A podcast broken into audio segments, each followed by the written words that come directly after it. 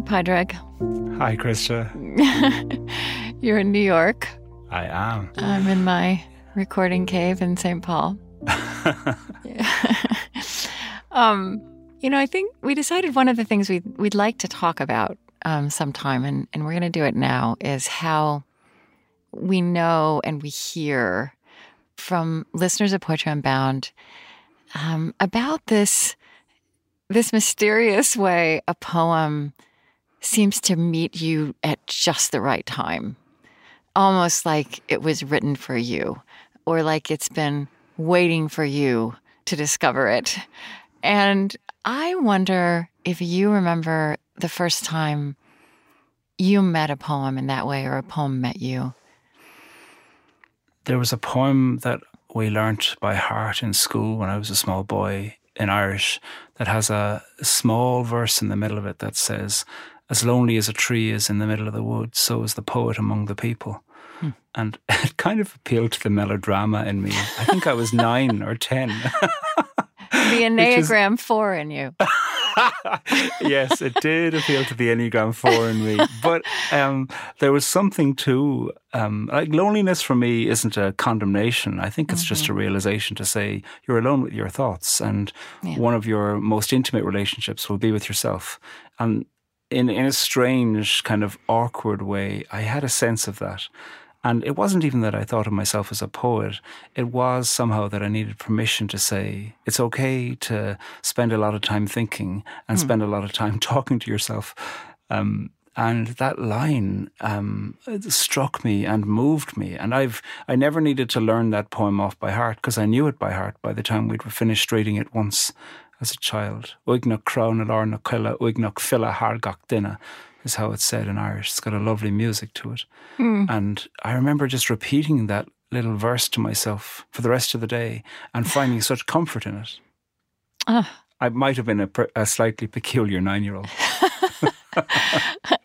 you know, when I think about that, this phenomenon of, you know, the way poems come into our lives and seem familiar or, or maybe like they knew us already, I was thinking of some images I've been given across the years, like like Rosanne Cash talking about writing music. It's like catching songs like the songs are out there and do you do you catch them or i was also thinking about that great and very poetic biblical scholar eugene peterson talking about mm-hmm. prayer as answering god mm-hmm. not that we come with something out of a void, but that we are responding to something.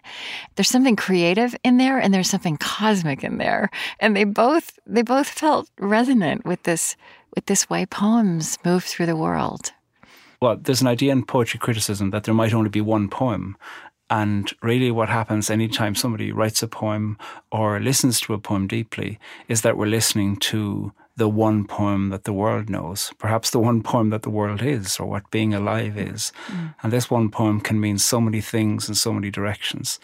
And I think all the world's religious traditions and the artistic tradition they're all trying to say something about tune in to this elemental language that speaks to us about what it means to be alive. And sometimes that's a lament and sometimes that's a celebration. And with Eugene Peterson and Rosanne Cash in both of those, I hear them both saying that it's about listening. Mm-hmm. And I think the same thing is for whether you're reading or writing a poem both of those are about listening. And really, the poet is never in complete charge about what they're writing either. They yeah. too are attuned to something that they don't have control over. Yeah, it's fascinating, isn't it?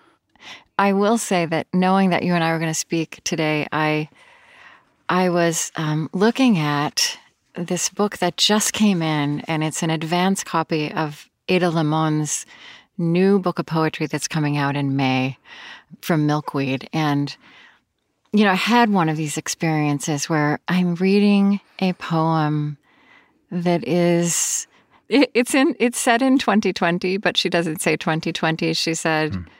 "I write the date at the top of a letter, though no one has been writing the year lately." I write the year. It seems like a year you should write huge and round and awful. And then she's telling a story in the poem about finding a dead fledgling, about about being outside, about working in the earth. And then, like right in the middle of this, kind of, eh, it almost, I feel like it almost kind of snuck around the corner at me. This line between the ground and the feast is where I live now. And that it's, you know, in a few words encapsulated some absolutely ineffable dimension of the experience of living, of being alive in these last two years, right? And yeah, I would put yeah. all of my stories around that, and you would put all of your stories around that, you know, and it it just kind of knocked me knocked hmm. me over. Between the ground and the feast. Between the ground and the feast is where I live now. Amazing you always say, Krista, that um, sometimes it hurts to read poetry. Yeah. And like when you hear a line like that, it's it's hard to go on to the next line. Never mind turn over the page, yeah. because there's so much space in that. I mean, it takes such bravery, I think, to write a line like that that Ada Limón has done, mm-hmm. and then it, it opens up such space for people who are reading or listening to it. Yeah. So, I would you read a poem of yours? I did ask you to bring something. Yes. And is this something you've written recently? Yeah, it's not that mm-hmm. long. Um, I kind of only been reading it in the last year or so. It's a sonnet, 14 lines. It's called The Lifeline. Here is what I know. When that bell tolls again, I need to go and make something, anything. A poem, a pie, a terrible scarf with my terrible knitting I need to write a letter, remind myself of any little lifeline around me. When death sounds, I forget most of what I learned before. I go below. I compare my echoes with other people's happiness. I carve that hole in my own chest again, pull out all my organs once again, wonder if they'll ever work again, stuff them back again, begin again. Why did you choose that? Well, for me, it's a poem of consolation. I, I wrote it for a friend, Dave, and uh, he'd been going through something, and I was feeling like I wanted to kind of be in solidarity with a friend who was struggling. And so I wrote it kind of as a way of saying, uh, I know what it's like to be in a circumstance where you feel like, okay, here we are again, and I don't want to be there. Yeah. And the way that creativity can often be the first thing to be forgotten when you're in a time of constraint or a time of difficulty or demand that can be a grief or that can be anything. You know, you might be caught up in a cycle of comparison or caught up in a way where you just think, oh, I'm never going to change. Whatever it is, the creative impulse can be the um, the first thing to be forgotten, even though it can be the first thing that might help you recover yourself. And I think there's something for me in the constant reminder to remind yourself that the, the creative is not just a decoration, it's not just a luxury. The creative is a, an element. And the creative doesn't have to mean I'm going to go and write an, uh, an orchestral suite. It might be, you know, I'm going to make a scarf with my terrible knitting, for instance, yeah or a pie or write a letter yeah. or do anything where you can see I participated in creating that and mm. that's a relationship with yourself yeah. um, and somehow there is a satisfaction in that that can also then burgeon the satisfaction for making justice for making change for making a movement hmm. I'm gonna need I'm gonna need to keep thinking about this for a while. That that there's one poem. I guess I guess the idea is though that we all we have to put our stories, our words, our experiences, our rhythms to mm. that poem, right? That it, mm. it's constantly rewritten or written yeah. written anew or or re restated. yeah. um, and then also this line in this poem you just read. Um, I carve that hole in my own chest again, pull out all my organs once again, wonder if they'll ever work again stuff them back again.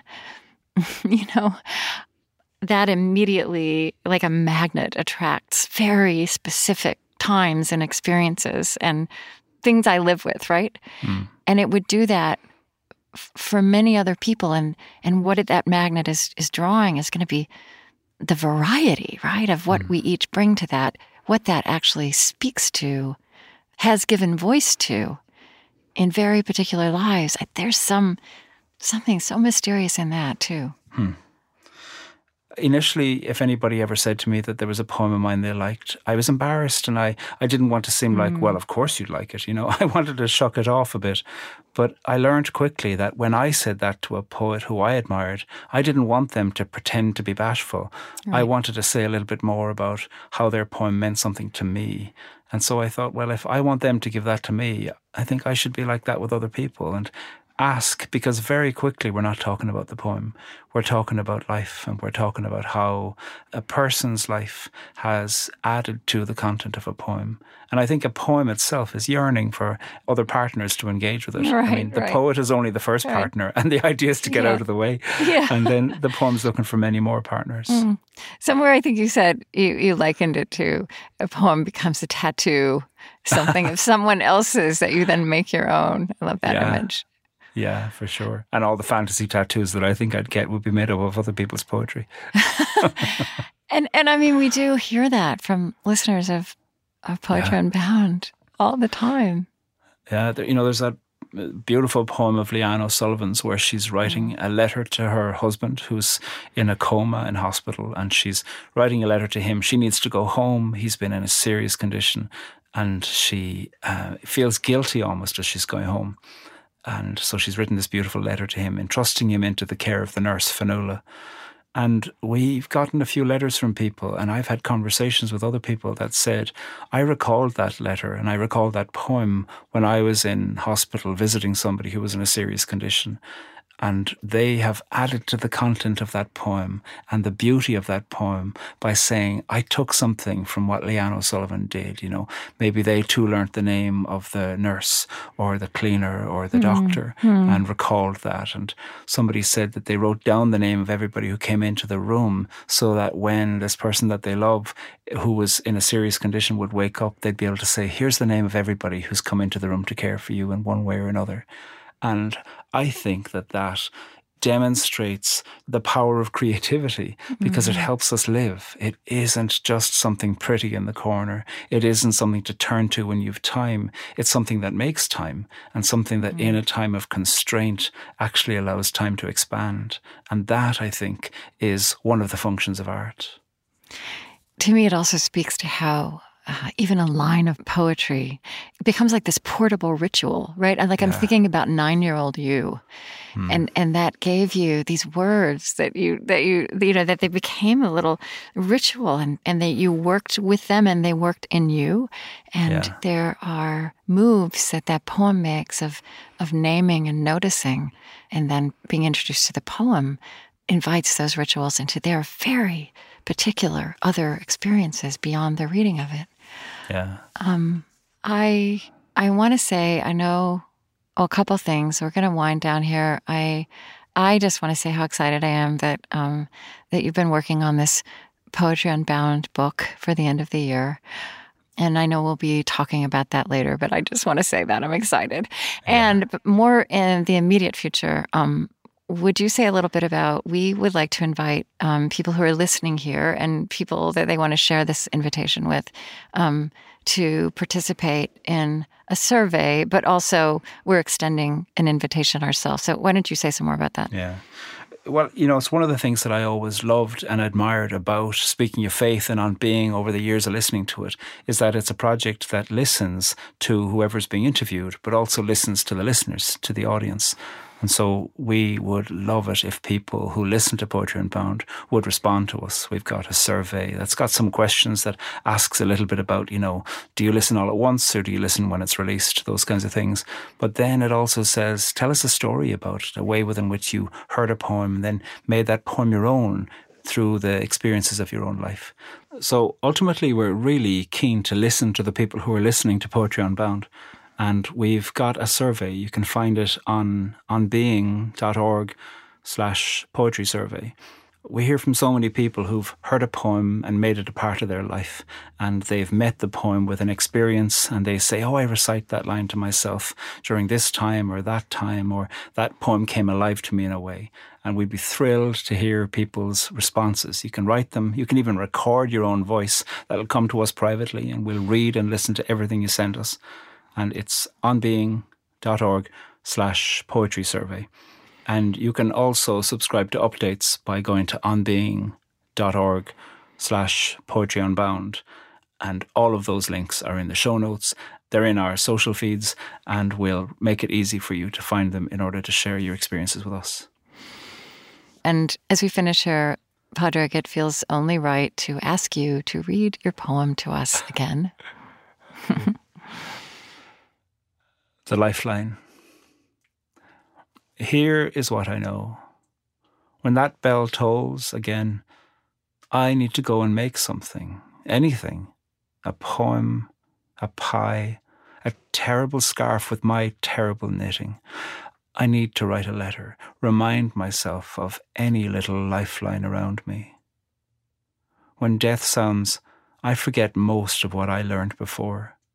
I go below, I compare my echoes with other people's happiness.